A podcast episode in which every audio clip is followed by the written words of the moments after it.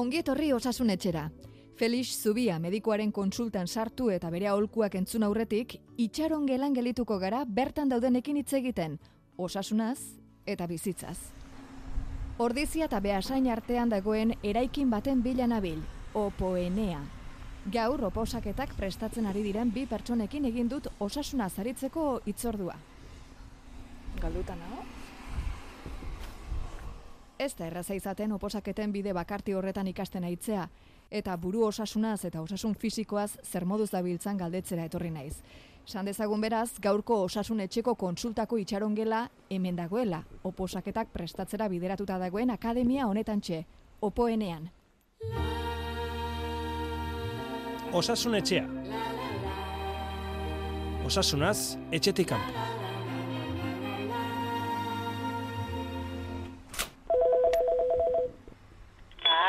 Bai, iar. Bai, itziar naiz bai. Atea zabalik dago.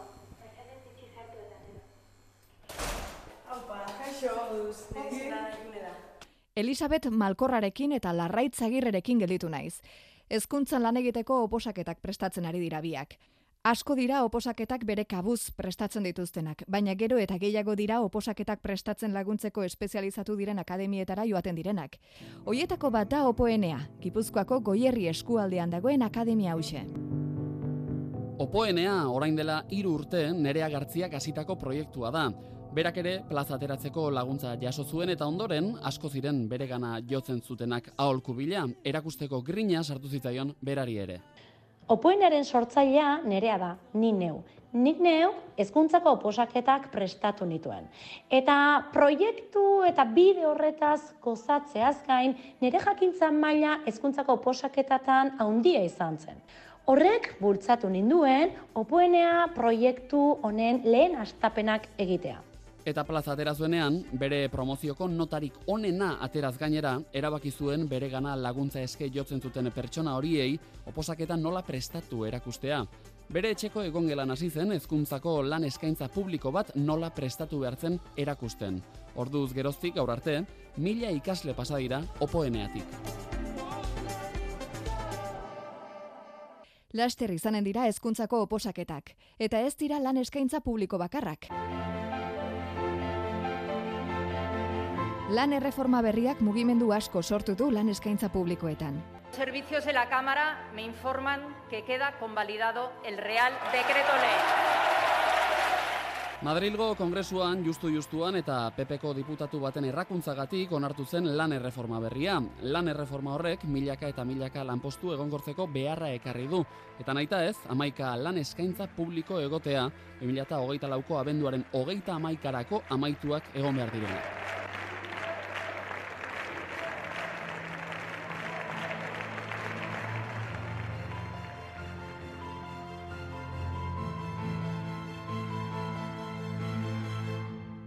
Udazken honetan dute lan eskaintza publikoa hezkuntzan eta horretarako prestatzen ari dira Larraitz eta Elisabet. Eli, bulego eraikin batean dago akademia. Bertan aurkitu ditut, oposaketak prestatzen trebatuak dauden bi irakasle. Eta elkarrezketatu bat, Larraitz, segituan etorriko da Eli, bigarrena. Eli Malkorra, Tolosarra, hogeita masei. Tani larraitzagirre, sumaiarra eta hogeta irurte. Bat lanik gabe dago, bestea berriz lanean ari da. Etorkizun egonkorrako baten bila dabiltza biak.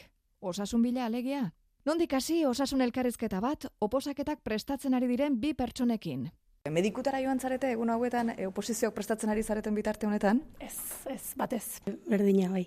Enaiz azaldu, handik ameintzat. Galdetzen baizu zer moduzko medikoa duzuen? Neria jatorra. Bai, bai, bai, oso. Oso, ni baino gehiago larritzen da. Gaixotzen aizenean, bai. Bai, bai. Bueno, ze gaixotasun izan duzu zuekola. Zer, zer, covid gripe bat eta gauza gutxi. Nire kasuan, juten naizen bakoitzean normalian oporralditan izaten da. Dakat dermatitis, dakat hau, eta dakat gau juten naizen egitakoa, eta orduan oporretan nahonian, ba, askotan ez dut ezautzen bera zein dan. Zer modu zaudete, osasunaz, orain, oposaketetan zaudetela, prestatzen ari zaretela. Aber, nik nire burua ondo sentitzen dut. Egia esan, nik uste dut lasai naula, Baino, bai batzutan agian begi antik batola jartzen zaizula, noiz behin gaixotezu, mm, zehoze badao. Lasainao nere buruei ez diotelako jarri erronka bezala amatxete edo jutia, eta pixkat esan dentela, bueno, kompromiso sei gabe, baina bai, igertzen dut fetxak gerturatzen dijoazen einean, larritasun hori, eta pixkanak aiztutzen ere burua gehiago. Neri balio dit adibidez, bajoia sartzen zaiten momentu horretan edo aula gona honen, e, kaina pixkat emateko. Mentoriak edo tutoretzak egiten ditugunean, egia da pila bat motibatzen zaitutala, eta orduan, gorak egiten dezula pixka bat. Ez, nire kasuan, ba, lanian egon naiz baina arte, eta esaten nuen beti, bai, ap apuntatuko naiz oposaketetan, apuntatuko naiz, baina esan ziaten nian, urrengurtian ez dakazu lanikan. Nun, ostras, guain bai jun berdetela.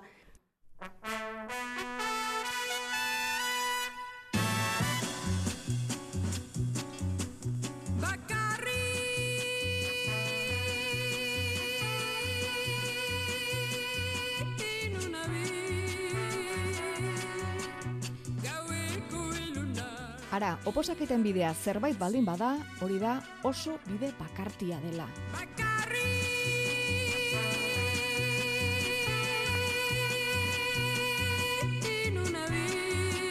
Egia da hasiera batean nire kabuz hasi nintzanen, bai, galduta zaude, e, ez dituzu gauzak arkitzen, ezakizu nondik hasi, baina ba, orain aukera daukagu, ba, tutoriak hitz egiteko, idazteko, esaten ez galduta nao, edo zer egingo dut, hau erantzungo diazu, mesedez, orduan, gutxinez, konpainia sentsazio hori badezu. Zuek, eh, momenturen batean antxiade puntu bat izan duzue, urduritasun hori sentitu duzue? A ber, agian, e, ba, programazioa prestatzen ari zarenean, galduta sentitzen zarenean, hor bai, batzutan urduritasuna e, sentitzen dezula, behin baino gehiagotan. Baino, bueno, gero gauzak aurrera doaz, bazoaz pixkanak ateratzen, eta berriro ere, ba hori, puntxo hori lortzen dezu, eta lasaitu itentzea. Nire kasuan, ansiedadia izan zen, e, hasiera baten bakarrik sentitzen nintzen momentu hortan, ez?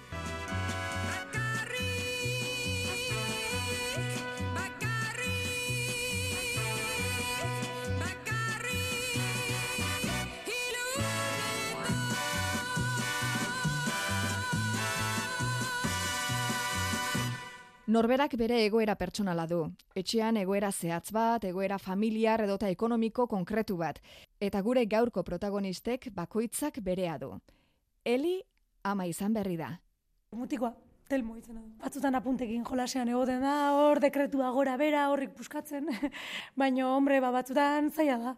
Esatea, egon gozea umearekin bi hor dutxo tarte bat hartu behar dela ikasteko. Agia esan e, aita orain irailean laktantziako zati hartuko du, bani lanean hasteko eta ikasi alizateko ere.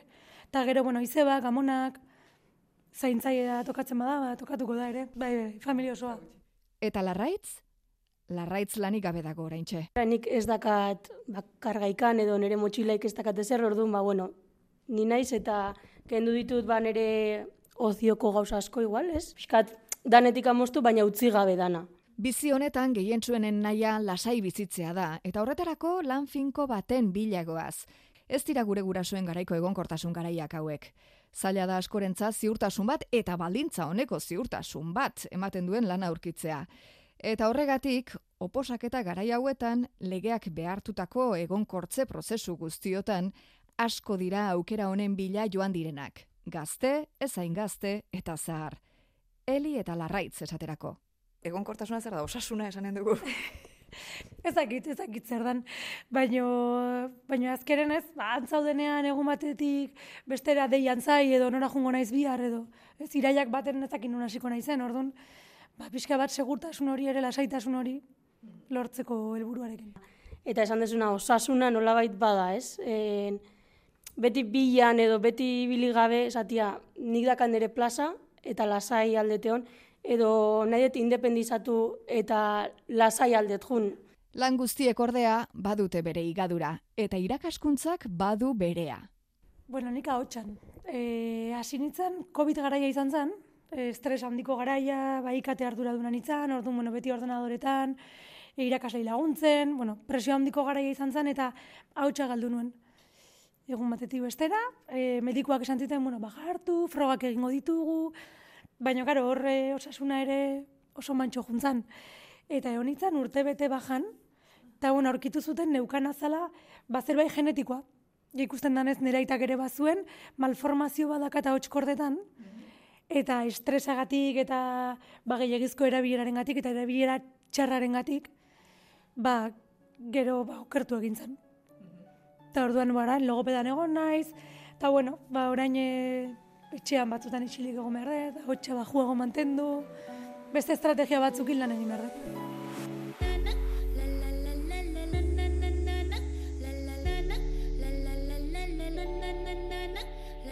Lanaren nazioarteko erakundeak irakasleria ahots arazoak izateko arrisku gehien duen langile taldeen artean jarri du. Eskolak gero eta maila baxuagoetan eman, ahots arazoak izateko orduan eta arrisku handiagoa. Eta irakasgaiei erreparatuta, hizkuntzak, eziketa fisiko eta musika dira okerrenak. Badirudi, irakaskuntzan egiten diren aurreneko urteetan sortzen direla ahots arazoak eta urteak betehala gutxitu egiten direla. Nonbait, norberak neurria hartzen diolako eta ahots teknika hobetzen delako. Esan ziaten, bueno, reposo bokal egiteko. Eta itxoiteko e, logopedak ordua eman arte. Baina eske pasazian e, amalau hilabete. Logopedak ordua eman arte. Orduan nire kabuz hasi nintzen, bueno, pribatura jo nintzen, saioak egiten, eta esan ziaten prozesua luzea izango zela, orduan bai, esan nuela, buf, agian e, nire bizi ritmo aldatu egin behar dut. Eta orduan izan zen pixka bat erabaki hartu nula. Ba, publikara pasako naiz, murrezketa bat hartuko dut, saiatuko naiz pixka bat pistoia geisten. Neria ere ahotsa esango nuke baita ere. E, azkenengo urtarreietik anortzen abil burrukan ez. E, honez gela handi baten, hogeta zazpikaz leko gela baten. Eta batzutan zan, it, nik aurre esplikazioa hemen eta atzeko haiek zan, etern orduan. Haiek entzun izateko, ja planteatzen ere nire buruai. Ostra, ba, igual mikrofonoa jarri berdet hemen. Nire buruai bueltaka, ba nola hain hobeto zehatzeko da nahi ez. Eta gero igual neuk ere badaka tendentzia gora, gora, gora iteko. Neri arrotza egiten zait mikrofonarekin klase ematea, baina bai badago jendea. Erraminta bat azkenian. Eta nire bai esaten non, jo, tramankulu bat jartzea gainean, igual da miantzak ore bai bat eserilatxe bat bin. Hor, zea bat, oztopo bat, Tarron ez dut ere pausukan eman, baina, baina batzuntzako erraminta bat da, orduan, ba, bueno, ba, igual hori da irten bide bat, arazo batzui.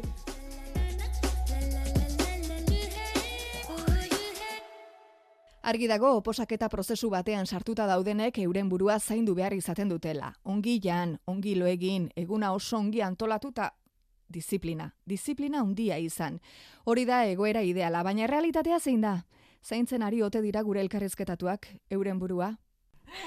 Horetxe pentsatzeko unea eman diazu, ba, ba ez dut bereziki zaintzen. E, beti izan ez kirolari, orduan ba, lehen saiatzen izan, lehen umea jaio baino lehen, ba, ikasteko denbora hartzen eta kirola egiteko denbora hartzen. Orain e, lo egiten badet, eskerrak. Baina udara parte honetan behintzat, ba, bueno, ba, goizian jeiki, goizo jeiki, loikin gabe asko, e, gozaldu eta pixka bueltatxo bat o, zoze despejatzeko, eta gero ja e, e, goizian goizo aldea, berriz ere etxea, ba, lanean jartzea, eta, baina pixkat baita ere kirolaldetikan ba, bideratzia nola bait, nire lasaitasun hori, o pixkat baretzean ere gorputza. Askotan estudiatzen ibiltzen garenean, vitaminak hartu hori dira. Zuek horrelakoak hartzen dituzue buru argiago eukitzeko, edo ez dakit esan dizuetelako, memoriarako, nadela. Ke ba, ez, Pirulaik ez. ez errez. Nire kasu nire ez, gazteotan bai, e, beti izan naizelako nire burua oso exigentia eta nire ezea, eta ja, jatzezalako, ba, igual, irugarren ebalaketa bat, esatezula, ja, xisko dago gorputza, eta orduan bai hartzen ditu, baina guaingoz, oposaketen bideo hontan ez dut hartu berrik izan. Bueno, eta eta ari gara, igual, kirola etxatu duzue, ba, fizikoki mantentzeko puntuan, eta hori guztia, baino, eh, gero dago, buruz ere pixka bat deskantzatzeko, ez dakit, baduzuen, ba, ez dakit, eleberri bat irakurtzeko aukera, musika hitzeko aukera, kanpora joateko, eta ez dakit, zerbait paseatzea joateko aukera, ez da mentalki atse- atseden bat egitegatik, edo igual ez, igual zaudete, ez dakit, mm, errezoan bezala horretara jarrita eta ez duzue eleberririk nahi, ez duzue musikarik haitu nahi, nahi duzue bakarrik ikasi eta lan eta lan eta ikasi. Ez, aber, ni egia da ikasteko mugimendua berdetela. Orduan askotan, e, ba hori, umearen aulkia hartu, apuntek aurrean jarri, jendeak pentsatuko du erotuta nahola, baina, bueno, ba, umea hor lasai dijoa eta ni apuntekin irakurtzen. Eta gero etxean erlaxatzeko, ba, sukaldatu askotan. Telebista ikusi tarteren bat, baina gero, egia da sofan nahola eta apuntek atzian, altxaiten naiz eta apuntek hartzen ditu normalian. En nire kasian hori aurretik esandako ba, paseo hoiek edo pixkat hor deskonektatzeko, arpei diferentiak ikusteko baita ere kaletika, normalian sumaian bizinez, orduan ondartzaldea jute naiz, itxasua ikusi, pixkat, zehatu, eta, eta etxian ebai, ba, gero juntzian ez, ba, o serien bat ikusten dut, o musika entzuten dut, edo, edo bueno, o panderua jotzen dut, o pixkat deskonektatze aldea ba, ditut gauzak. Osea, panderoa astinduak ematea horrek lasaitasun puntu bat ematen dizu deskonektatzeko aukera. Bai, betire, claro, panderua da, ezin dezu ordutegi bat hor behatzetan ezintzea hasi jotzen, baina, bueno, ba, igual pixkaten, ba, pare bat kanta iru jo, eta venga, jazta. Eli eta larraitzekin ari gara eurei buruz galdezka, baina... Eta guain, ez dakit zuen etxekoak elkarrizketatuko bagen ituzke, zer esanen luketen. Nabaritzen zaizue urduritasuna, esaten dizuete, jasan ezinak zaudete eta horrelakoak, edo, edo ze, ze esaten dute ingurukoek? Bueno, nire bikoteak askotan esaten du beti oposak eta egiten duen pertsona eta hitz egiten dela, baino ez bere bikoteaz. Beak betzen du, gu gea hemen aztuak baino atzian gaude, eta bere ustez lara handia egiten du, nik ez dakit. bai, egiten du, bai, babesa ematen dit, baino batzutan egia da estres puntua egoten dela, bikotean ere. Bai. Bai, bai ze azkenean e, bikotearekin gauzak egiten usten dezu, bai, ikasteko. Bai, no, baietik atera behar duzu denbora. Bai, eta berari kentzen diot, umeari ez diot kentzen, ba... Ja, eta batzutan zer da sentsazio igual, e, ez dutela ongi entenditzen hartu duzuen ardura oso ardura handia dela edo zein da, zein da situazioa? Nik uste egon arte ez dela jakiten hori. Ez, etxian, ba, nik adibidez ez dazkat diskusioikan, edo ez dut nola baitolako ikeser ikusi, baina da, como, jo, baina bai hortan aizea, ez, e, utzi, gela naho, atia itxita dakat, ez sartu. Da, da, ta, ta, ta, hemen hau ez, ez, errespeta pixkat, ez. hori, nik uste ez autu arte ez dela ez, ba, bizi arte edo, ez tezula ulertzen nola baitez. Ez dezagun aztu azterketa bat dutela. Ez dakit hori oroitarazterakoan urdurituko ote diren, baina galdetu egin beharra diet. Nik galdetzen nahi zuet, noiz duzue azterketa? Ez tamo uzkurtu egiten zaizue edo... A, a, txe. Nei ez, printzipioz, a ber, ni joa ikustean ere helburu ikusi, a ber nolakoa dan, eta, bueno, a ber, suertia baldin badu ondo, eta bestela, bueno, gaztian ez da badakentea. Itxoin, azkenengo hilabete txoabetan, jungo naiz lehiztutzen helburu horiek, baina, oaingoz, lasaina horrekin. Eta? Bai, ni ere lasaina dakat horrelako helburua lortu behar dut, ez orain uste beste bizi prozesu baten nahola, orduan aldeten oberena egin, eta horrekin moldatuko ge. Ja, ja, baina zidazu erantzun, ez duzu azterketa. Ah, noiz, urriako geita bat eta geita bi. Bueno. Bai, bai, Gertu dago, baina ez dago gertu, berez, hortxe dago zea baten, baina bueno. Elkarrizketa erdia baino gehiago egin dugu eta oraindik ez dugu aipatu munduko herritarren euneko laurogeiri arazoak sortzen dizkion burua austerik handienari buruz. Lo falta. Lo falta pertsonen arazo oikoenetako bat da. Osasunaren mundu erakundearen datuen arabera, biztanleriaren euneko berrogeik gaizki egiten du lo gomendatutakoak baino ordu gutxiago lo egiteak zuzenean eragiten dio gorputzari eta nahasmendu fisiologiko eta psikikoak eragiten ditu hala nola estresa edo antxietatea eta hurrengo egunean eragin negatiboa izatea. Good evening. I hope you'll excuse me if I appear a trifle excited. Alfred Hitchcock da, umore beltzez, oso beltzez, insomnioarekin amaitzeko modua azaltzen. For best results, they must be taken internally. Here is the handy applicator. Post bala jartzen ditu mai gainean eta pistola bat ateratzen du ondoren. And indeed many do. Drastikoa bezain beltza Hitchcocken umorea, baina ez dugu ukatuko lo ezin egiteak oso pentsamentu ilunak eta bizimodu latza dakartzala. Loa aipatu duzu ikuste zuk aipatu duzuela zerbaiten gatik izanen da, zortzila beteko ba, aur bat eukita, ez da lo egiteko unerik errexena izaten, ez dakit zure kasuan ala den, edo... Ez, bueno, aprobetsatzen dut batzutan, ba, goizeko bosterditan biberoia tokatzen bada, ba, gaur goizeko bosterditan ikasten jarri naiz. Ja, ezin nuen lo hartu, esan de, bueno, ba, orain txe. Ba, horrelako tarteak bilatu behar dira. Lo harina duzuzuk, larraitz? Ez, nik normalian lo ondo iten dut. Bai, eta deskonektatzen dut ondo, orduan, bueno, hortaz ez dakat arazoikan. Gai gatazkatsuagoetan sartzeko unea iritsi da. Oposaketetan ematen den lehiakortasunaz hitz egin dezagun. Nere kasuan elkartasuna gehiago, ez? E, Piskat apoio hori bezala, e, ba, dinantzeko gauden eta artia, ba, ze, zuzen zaude, ni ondo, ni hemen hain eziten, ni hau bestia, hau, pixkat bada, konversazioak, bat beste apoiatze alde hortan, izan gabe, jo, en, ez dizute zer esango nun nahon, ez dizute zer esango honen inguruan, edo pixkat bai da, laguntze aldea, eta baita bestiai apoio moral hori nola baita emate aldea. Bai, bai, esan ez naiz bat ere lehiakorra orduan, e, prozesu berdinean daudenekin, zer moduz gai hau, jo, ba, atala gutxi gustatzen zu, nola egin dezu, ze partekatzeko joera ukitzen dut. Azkenean, lankideak gara, eta lankideak izango gara. Orduan, netzat ez du merezi, lehiakortasun horrek. E, gero, esaten dute kirolariek profesionalak edo ez direla prestatzen galtzeko. Bakarrik irabazteko prestatzen direla. Eta galdetzen dizuet, zuek prestatzen ari zarete helburua ez lortzeko frustrazioaren momentu bat iristen bada frustrazio hori e, eramaten ikasteko? Bai, a ber, horrentxo bertan nire helburua e, azterketa gainditzea eta sei puntu lortzia da. Eta, a ber, sorte baldin badago eta plaza ateratzen bada oso ondo. Baina ni ez dut orain helburua dela aurrera pausuk ematea, pixka bat e, dekretua ikasi gaiak ondo prestatu eta hontan ez bada, ba urrengorako hobeto prestatuta egotea.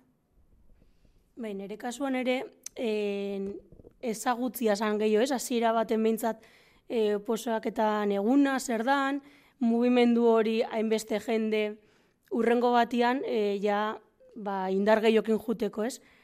Baina nik uste prestautan ahola e, izateko egun bat hau, igual txuri gelditu, izan laikela azterketan egunean, eta etxea jonda zer da, bagaizki. Baina, guaingoz, nik uste prestatuta nahola. Osasuna zari gara, baina diruaren gaia aterako dugu? Uh, que no és culpar-se milionària. Com si ploguessin sant els bitllets pels aires. Diruak ez duela zoriontasuna eta osasuna ekarri hoi esaten entzun izan dugu beti. Baina hori egia alda. Oposak eta prozesu batean egoteak etxeko diru sarrera gutxitzea dakar maiz. Familia batean ikasten jartzea erabakitzen duenak askotan lana bilatzari edo lan egiteari uzten diolako. Eta horrek larritasun eta tirabirak dakartzak. Ni kasuan, kasu honetan nire gurasoekin bizi naiz, ez? Orduan ez dakat ba, hipoteka bat edo ez dakat etxe baten oinarri horiek ordaintzeko berrikan. Baina talania neo naiz eta asko ahorratzen detenez, ba honesatet, ba nire bizi maila jarraitzeko beste pixkaten badakat. Baina bai ikusten dut, jo ba, jongo nintzake ona oporreta esatezu. Arraitz, ba, igual aurten ezin dezu, edo nire burua bai regulatzen dut gauza horietan. Baina egia da, ba, ez dakatela egoera bat, ba, berdetena hilabetero, hilabetero, ez, desenbolso handi bat euki nire putzikoan denek ez dute ulertzen batzutan oposizioak egin behar ditut, oposaketetara noa, ez kontatu nerekin, hau da dena, hau da dagoena, ez da zuenean ongi hartu dute nola zaudezu. Bai, aber, egia esan babes handia dakatela, baino ez dut ez da, aber, ni nahiko soziala naiz, eta ez ez da uko egiten plan askori. Zena, eta tarteak bilatzen ditut, nahiago dut gauen edo goizeko postetan ikasi, baina tarteak hartu lagunekin egoteko, eta azkenen hori ere osasuntxu mantentzeko.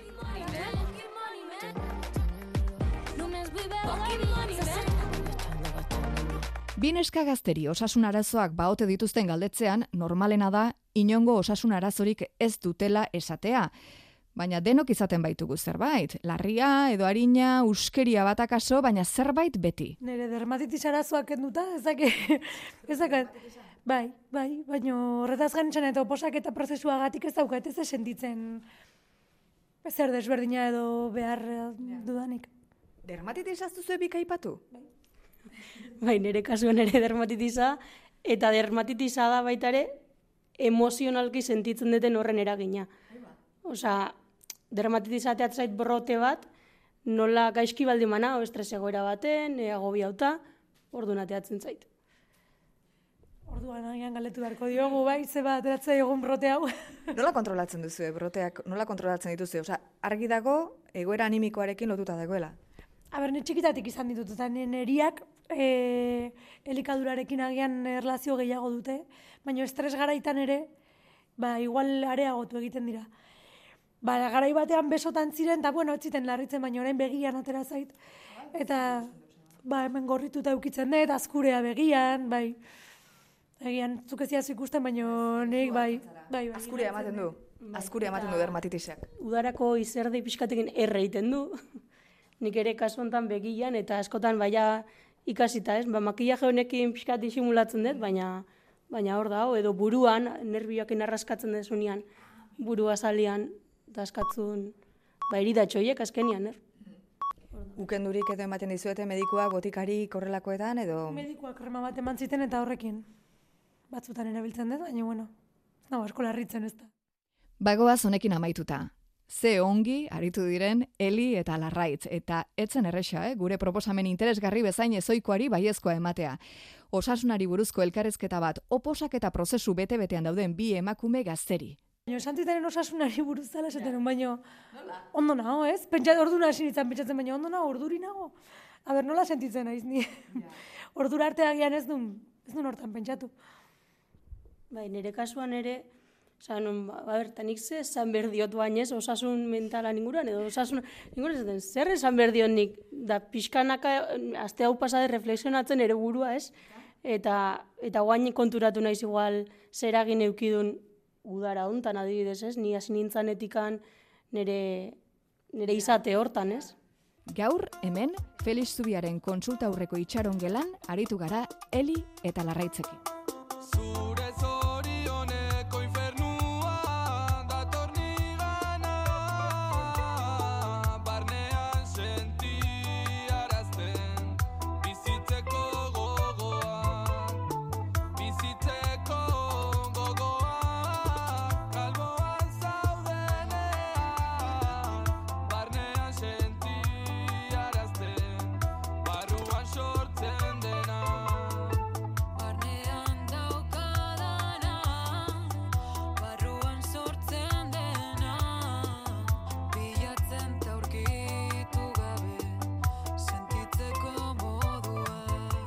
Ba bai, orain itxarongelatik kontsultara pasako gara, Feliz Zubiaren kontsultara, eta Eli Malkorra eta Larraitz Agirrek aipatu dizkiguten hainbat, e, ba ez dakigu, gaitz, gai, aipatuko ditugu orain amarrak arte daukagun tarte honetan. Eta esan behar dugu, Eli eta Larraitz bezala, asteburu honetan jende asko ikusi dugula gazte izen oposaketetako probak egiten, elurretako eraikinean, osakidetzako lan eskaintza publikorako oposizioetan parte hartzen ari dira, eta antxe ikusi ditugu hautagaiak joan etorri urdurian, amazazpi kategoria eta 2000 eta irureun lagunetik gora ari dira azterketa hoietan atzo eta gaur. Eta gero etorriko dira hezkuntzako oposaketak ere. Feliz Zubia, kaixo, egunon. Egunon. Zu oroitzen zara oposizio azterketak egin zenitueneko hartaz? Bai, bai, bai. Hori ez da azten, ez da. Ez, ez, sekula. ez sekula. Eta, bueno, e, neuk e, ba, duela urte desente egin duen neurea, baina orain e, dabiltzan asko ditut inguruan, Bai. Eta, bueno, ba, denei sorterik onena opa, Mhm. eta, bueno, osakidetzako oposaketak e, luze doaz, eh? Hemendik behintzat azaroa bitarte izango dira, Bai. eskuntzakoak ere baita, eta, Baita. bueno, baina aholku batzuekin laguntzerik badugun. Hori da, saiatuko gara, eh? Horretan, horretan saiatuko gara, Eli eta Larraitzek ipini diguten ari honetan itziar alduntzinek kontatu dizkioten esperientzia hoietatik. Ez dira azten eta gure entzulen artean izango dira oposaketak egin dituztenak bat baino gehiago. Ez dira azten erraz oposaketetako proba hoiek eta ez da prestaketak ere, ze prestaketa horrek eguneroko martxa askotan puskatu egiten du ezta, eta erabat horretara jartzeraino eramaten gaitu, eta horrek noski osasunean ere eragin zuzen zuzena izan dezake.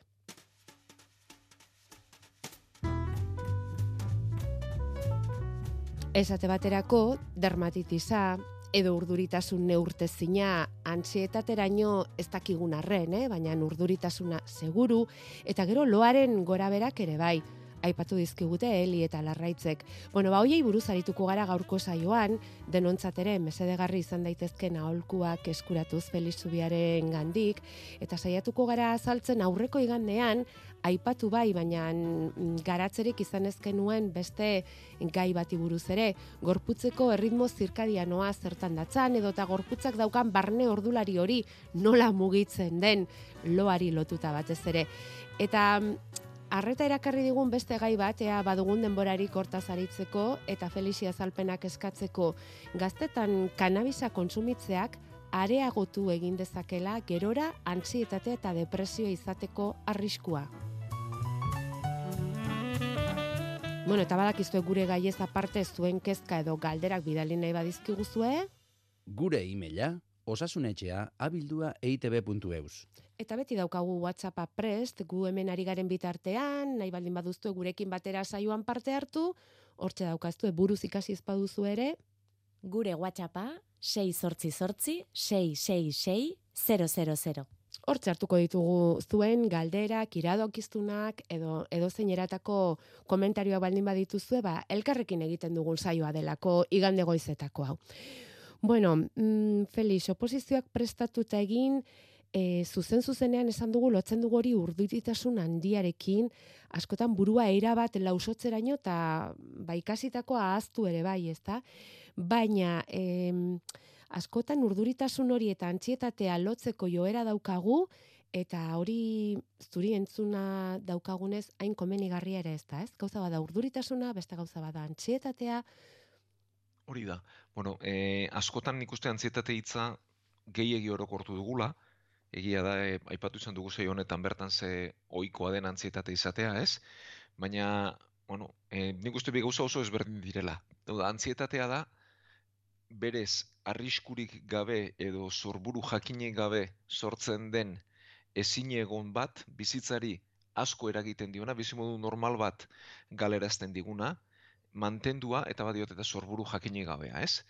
Eta beste gauza bada azterketa badugulako edo erronkaren badugulako bat, epe batean urduri egotea. Bi kontzeptu guztiz ezberdin dira eta bere behar ditugunak, ez? Eta urduri egon gintezke, baina bizimoduarekin jarraitu. Eta egia da hala ere, urduritasun, gehiagizko urduritasun horrek badituela e, bere albotxarrak ere, Zati batean lagungarri izan liteke, ez, Ja. da, ez badugu erronkarik, ez badugu e, ezer bizitzen, ba, ez bagaitu barrutik bultzatzen, ez? Ez dugu ezer egingo edo bentsat e, motivaziokorik ere ez dugu izango. lozorra baina- moduko batean egongo gara, ez? Hori da. Baina e, txarra da, ba, eragiten digunean, ez? Eta bueno, aipatu ditu izkigute hemen, ez? E, elik eta larraitzek e, ze ondorio dituzten eta nik uste horrelakoak gaia guztiok pasa izan ditugula, ez? Aipatu ez dugun beste goera bat, baina bertsolari txapelketen atarian ere atzerako bizi izan ditugu, eh? Bai, ez? Eta hortik ere pasea zara, ez da? Bai, bai, bai, bai. Bai, horrelako erronka handiak eh, aurrean ditugunean, ez da? Urduritasun Bai. izugarri hori, ba gero eh, beste osasun arazo batzuk ekar ditzakenak, ez? Bai. Orduan, e, bueno, e, batez ere oposaketa badenean eta epe luzerako azterketak direnean, badira lagungarri diren e, ohitura batzuk. Ez? Eta bueno, ontaz dakitenak, e, osasun esaten dute, ba, pertsonaren erabateko ongizatea litzatekela, ez? Eta osasunaren aldetik landuko dugu, ez? Baina bueno, hemen nastutzen dira, ba, noski, e, osasun gaiez aparte psikologia eta bestelako kontuak ere bai, ez? Baina, bueno, e, lehenik eta bain esaten dute e, antolakuntza bat egizatea oso garrantzitsua dela, hau da. E, azterketa bat baldin badugu hemendik zei hilabetera, sortzi hilabetera, e, gaur noiz hasi, nondik hasi, ez? Ba, hortarako garrantzitsua antolakuntza bat izatea, hau da, epeak jartzea, tarteko helburuak izatea, eta tarteko helburu horiek egiten goazela ikustea, ez? E, batek konparatu zuen maratoi batekin, Aha. ba jakitea berrogeita bi kilometro egiteko lehenengotik hasi behar dudala, eta ez berrogeita bi garrenari begire egoteko, baizik eta kilometroz kilometro joateko. Aha. Ba hemen ere bai, plangintza bat egin, jakin nora joan behar dudan, eta bitarteko epe horiek betetzen ditudala jakin, ez ez galdurik egon. Ja, ja. Eta epe horiek betetzen ditudala jakiteak lasaitu egingo nau, eta bide horretan ondo noala jakiteak ere lasaitu egingo nau. Ados. Gero, egunean zehar ere ordutegi antolatu. E, eta hau ez da erreza askotan era berean lanean ari zarenean. Mhm. Baina tarte bat eskaini ikasketei eta bestelakoei beste tarte bat eskaini eta hau antolatua izan. Lanean ari zarenean, amazarenean, Bai. ingurukoa zaindu behar dituzunean, ez da? Hmm. Bai, hori da. E, izan ikasteko tartea eta izan ikasteko e, oi, ikasteko esten beste tarte bat. Bai. Eta guzti hau ere antolatua nola baita, hau da. Ba, ordu hau da ikasteko den garaia eta gainontzekoa beste gauzak egiteko garaia da. Aha. Eta gero, eman tarte bat lagungarri zaizkigun gauzak egiteko. Hau da, e, inorrez da gai hainbeste hilabetetan ikasi eta ikasi eta ikasi egon, ez? Eta bizimodu era bat aldatzeko eta gainera ez da komeni. E, hor bada, bueno, ba, institutu guarian, e, unibertsitatean gutxiago, baina a, batzuetan ere bai, ez? Hau Da, azterketa garaian, ba, e, amabost egun mundutik deskonektatu ikasi eta bueltatu, ez? Ja. Oposaketa batean hori ezin da egin. Ja. Hori ezinezkoa zaigu, e, epe luzean doa, eta orduan izan behar dugu ikasteko tartea, eta izan behar ditugu lagungarri zaizkigun eta aringarri zaizkigun gauzak egiteko tartea. Eta tarte hauek era berean, gero lagunduko digute ikasten.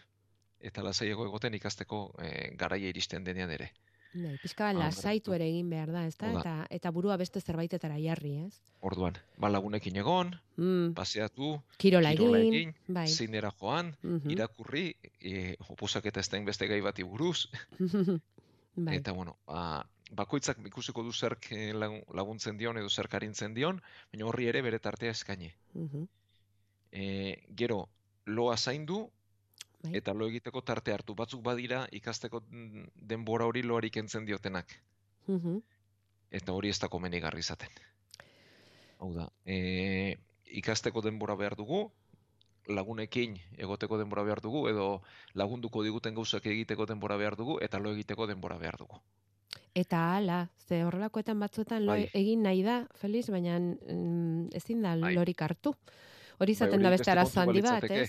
Bai, baina e, hau da, ezin duguna da gure plangintzan hasiera batetik abiatu loari orduak kenduta. Ja, ja. E, horrek ez du funtzionatuko eta gainera e, loa e, ezinbestekoa da memorian gauzak ezarri daitezen, finkatu daitezen. Bai. Orduan, e, badira pertsonak gauez hobeto ikasten dutenak, ez? E, beste batzuk beste era batera, baina loari bere orduak eskaini behar zaizkio eta tarte horrek ezarri egon behar du. Zenbat ordu Eta- jarriko ditugu lotarako, gutxi gora bera.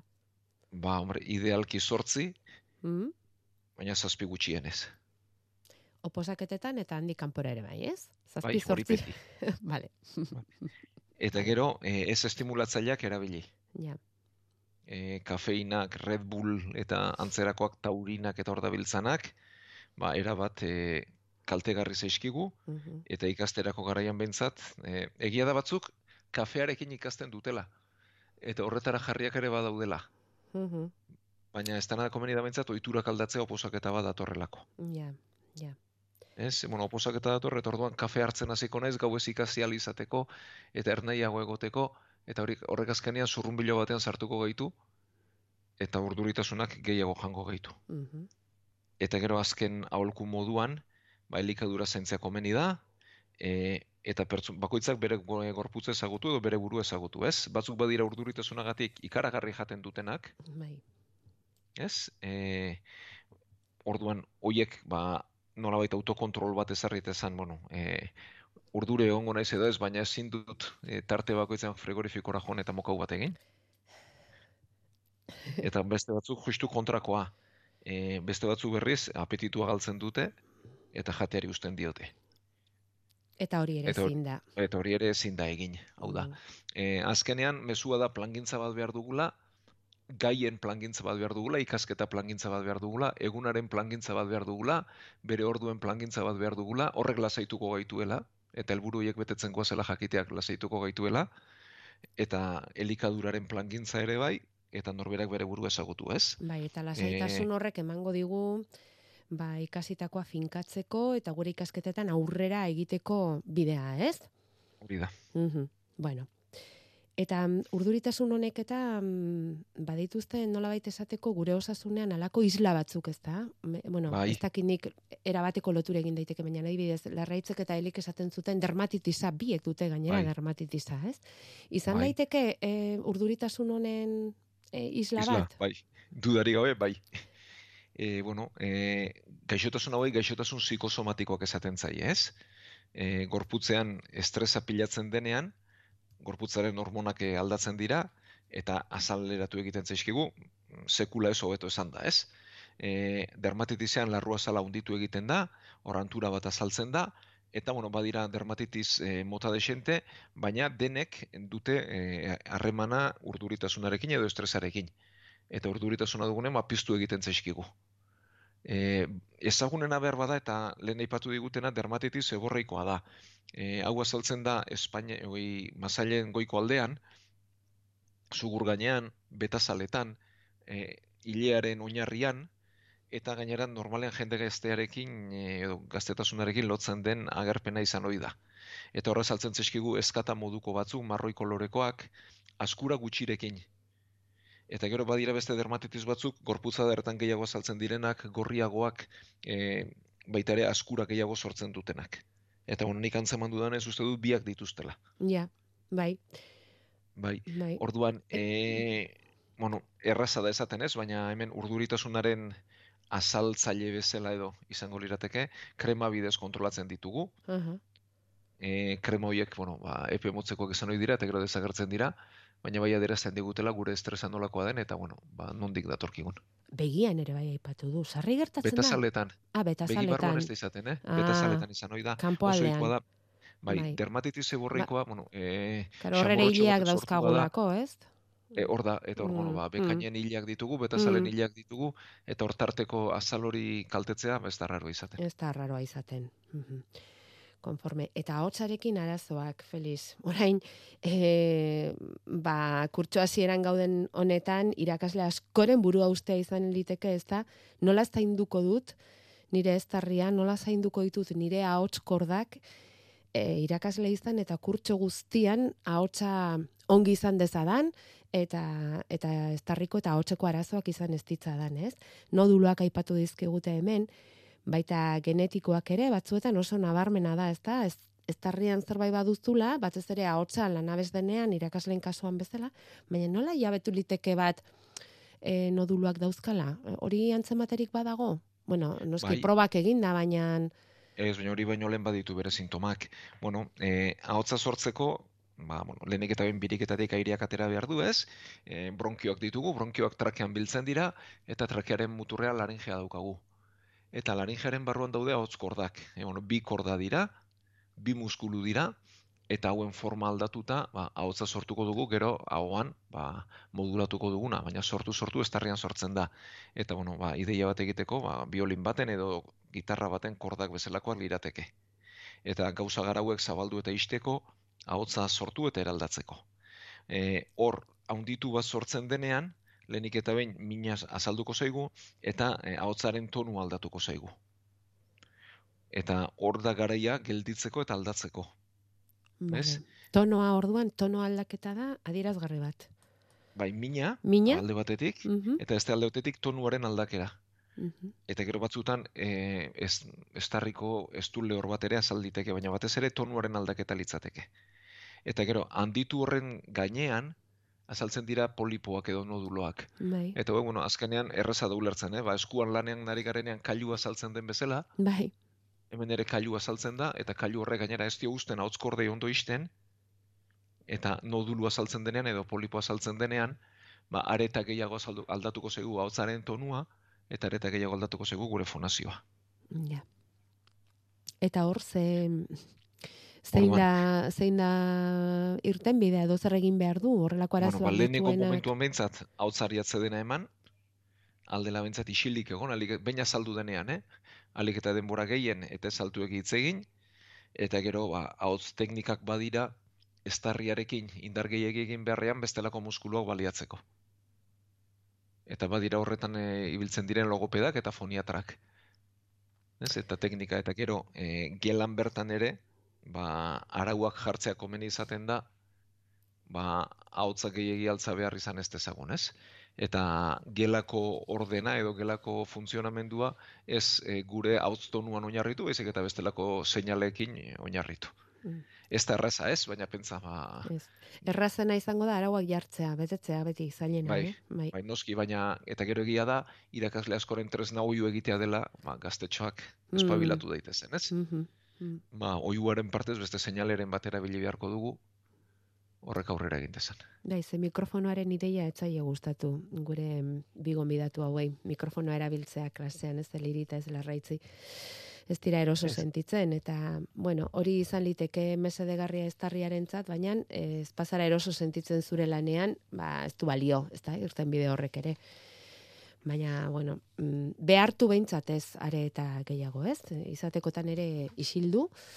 Eta, eta gero, ebakuntzaraino iritz liteke? Azken azken erremedio bezala bai, hau da, atzedenarekin deiko estenean, E, eta hor, batez ere ja ezarria dagoenean, berez atzedenarekin bere tokira bueltatzen da, eta horra saldu dena unditu hori, ba, desagertu eta bere tokira bueltatuko litzateke. Eta azken azken erremedio bezala gogortua gelditu denean eta desagertzen ez denean, ebakuntza egin liteke, kendu liteke gaineko go- gogortasun hori, eta bueno, gero bere onera bueltatuko da aste batzutan. Se askan egizulo Bolona, molona Izarrek ez dakite Non den zoriona Jasotzi zu eskuak Txalopin txalopan Mila izarra geri da Zeruko txalupan Behatzak mugiturik Kraskitin, kriskitin Ilargiak keinuka Egiten du berdin Aurreko astean Feliz, e, gorputzeko erritmo zirkadianoaz hizketan hasi zineten, hasi eta saioa bukatu. Eta mm, aipatu zenuten, bueno, balotarako garaian, ezta, gure gorputzak izan dezaken ordulariak ze garrantzia daukan, Borain kurtso hasi eta mm, etxe askotan dagoen arazoa dela eta, ezta? E, jaik egin behar goizean eta eta zaitasun hoiek. Zer gertatzen da loarekin? E, aldatu egiten zaigu gure barneko erlojuak badauka hor zerikusia? Ze Bai, pasatzen bai, da bai, hor? Bueno, e, gorputzak badu erloju biologiko bat, gizakian eta bestelako animalitan ere bai. Eta erloju hau gainera garunean kokatua dago, e, bueno, e, garunaren oinarri oinarrian, sugurraren gaineko aldean, e, hipotalamo esaten zaion eremu batean, eta hogei mila neurona inguru ditu. Ez da, egitura nahiko konplexua da. Eta batez ere e, argitasunari lotua dago. Hau da, e, argitasuna handitzen denean piztu egiten da, eta argitasuna jaisten denean moteldu egiten da, eta horrek loa sortzen du. E, eta horretarako hormona nagusi bat isurtzen du, eta melatonina izeneko hormona. Eta orduan melatonina honek ba, lo hartzera bultzatzen gaitu iluna denean. Eta zer gertatzen da? Ba, gaur egunean argitasun naturalaz aparte badugula argitasun artifiziala handi bat, ez? Etxeetan, kaleetan eta beste mila tokitan eta erloju hau ere aldatu litekeela. Baina egia da behin e, erritmo bat hartzen denean, erloju hori hor gelditzen dela, eta adibidez e, oporretako lehen egunetan behintzat ez natzen jarraituko dugu horretara ohitua dagolako eta neurona hauek pizten gaituztelako. Eta gero badira pertsonak ba egunez edo egunaren lehen ordutan hobeto lan egiten dutenak eta beste batzu bukaeran eta hori ere hortik Mhm. letorke. Mhm. Eta bueno, egia da, ba, garuna heltzen doala adinari loturik ez, Bai. eta gutxi gora beran erabezarora iristen garenean, ba, neuron hauek ere aldatu egiten direla. Ze neuron hauek ez dira neurona isolatuak, horri inguruan daude e, beste hormonak sortzen dituzten neurona asko, ez? Eta askunde aldatzen den bezala, e, hormona, sexu hormonak e, askatzen diren bezala, ba, melatonina isuria ere asko handitzen da. Nera Eta bezaroan, gaine- Nera bezaroan. Hau da, e, eta gero, eta gure entzule batek ere galdetu zigun duela aste batzuk, ba, irurogei, irurogei tamar urte artean jetxi egiten da. Bai, eta eta loa arindu, bai, egia da, loa arindu goratzen egiten naiz, bai, egia da, bai. Orduan, e, zer gertatzen da? Ba, adin batera iritsita, malau amabost amasei urterekin, melatonina asko isurtzen dela, eta orduan, e, goizetan lo hori luzatu egiten dela. Aha. Eta orduan, goizetan lo gehiago egiteko joera daukagula. Eta gainera geu geure ohiturak aldatzen baditugu eta gautxoriago bihurtzen baldin bagara, hau da, e, neuron hauek erantzuten diote kanpoko argitasunari, baina baita guk egiten diogunari ere. Ja.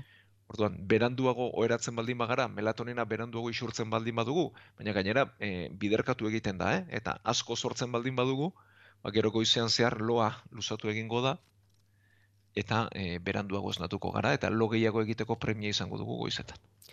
argitasuna oso importantea dela esan duzu, eta horregatik esaten da in zuzen ere, gauean lo egin nahi baldin baduzu, mobilik eta ez erabiltzeko, ez? Eskuko telefonorik eta ez erabiltzeko argitasun horrek piztu egiten duelako hor daukagun neurona sorta hori. eta, Bai. ez, es- espabilatu egiten gaituelako, ez? Hori da, bat, eta gero, bueno, badira jarduerak eh, pertsona batzuk aktibatu egiten dituztenak, ez? Hmm. Baina normalean telefono mugikorrak, telefonoak badu bere argitasuna, eta argitasun horrek ere piztu erazi gaitzake, baina gainera telefonoarekin egiten duguna normalean e, berdin zaite interneta erabiltzea eta gainontzeko sare sozialak eta abarrek badute ba, bere e, algoritmoetan, bere prestakuntzetan, Ja, badute pertsona aktibatzeko zerbait. Hau da, Bai. horretarako pentsatuak daude ez lasaitzeko. ja. Ez, da, ez orduan- dela argiarena bakarrik, ez? Hori da, Argia bai, bai, gain, bai. mhm, neuronak ere piztu egingo ditugu, orduan ezin digu ezagun, orain piztu eta orain derrepente itzaldu, ez? Ja, ja. Bueno, orduan erabezaroan e, borbor dauzkagu hogei mila neurona hoiek eta hoiek isurtzen dituzten melatonina sortak eta gerora hori pixka bat apaltzen joaten da eta horrek esplika dezake ez loaren aldaketa adinari lotuta. Neurri handi batean bai. Neurri handi batean bai. Bueno. Ba, eskertzen dizugu azalpen hauek guztiak eman izana, Felix. Gaurko hemen utziko dugu, baina datorren astean segitzeko asmotan, beti entzulei esanez, euren galderak eta ari zaizkigu iristen, eh? Udan egin dugu alako geldialditxo bat Feliztudiaren kontsulta honetan, baina poliki-poliki ari zaizkigu iristen eta joango gara ordenatzen eta hemen azaltzen entzulek dituzten ardura hoiek, galderak eta eta jakin minak ondo iruditzen bazaizu beraz, datorren astera arte. Eskerrik asko denoi eta zuen galderen zai, aste hona izan.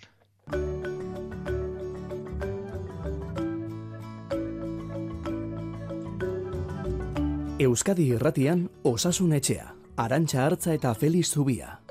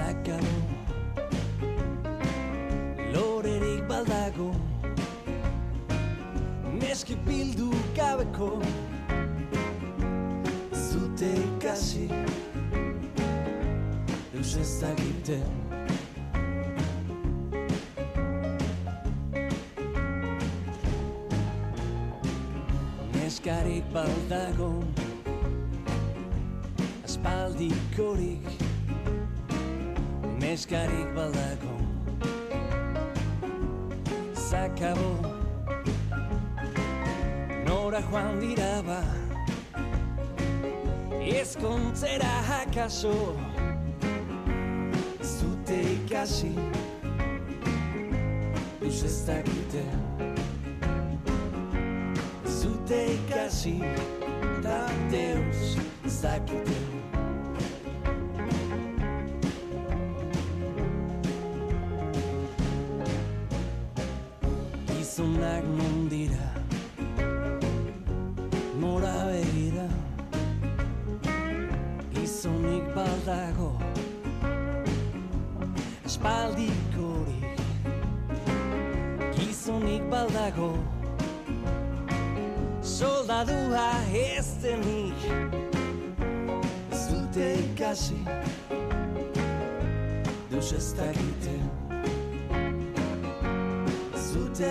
Zute ikasi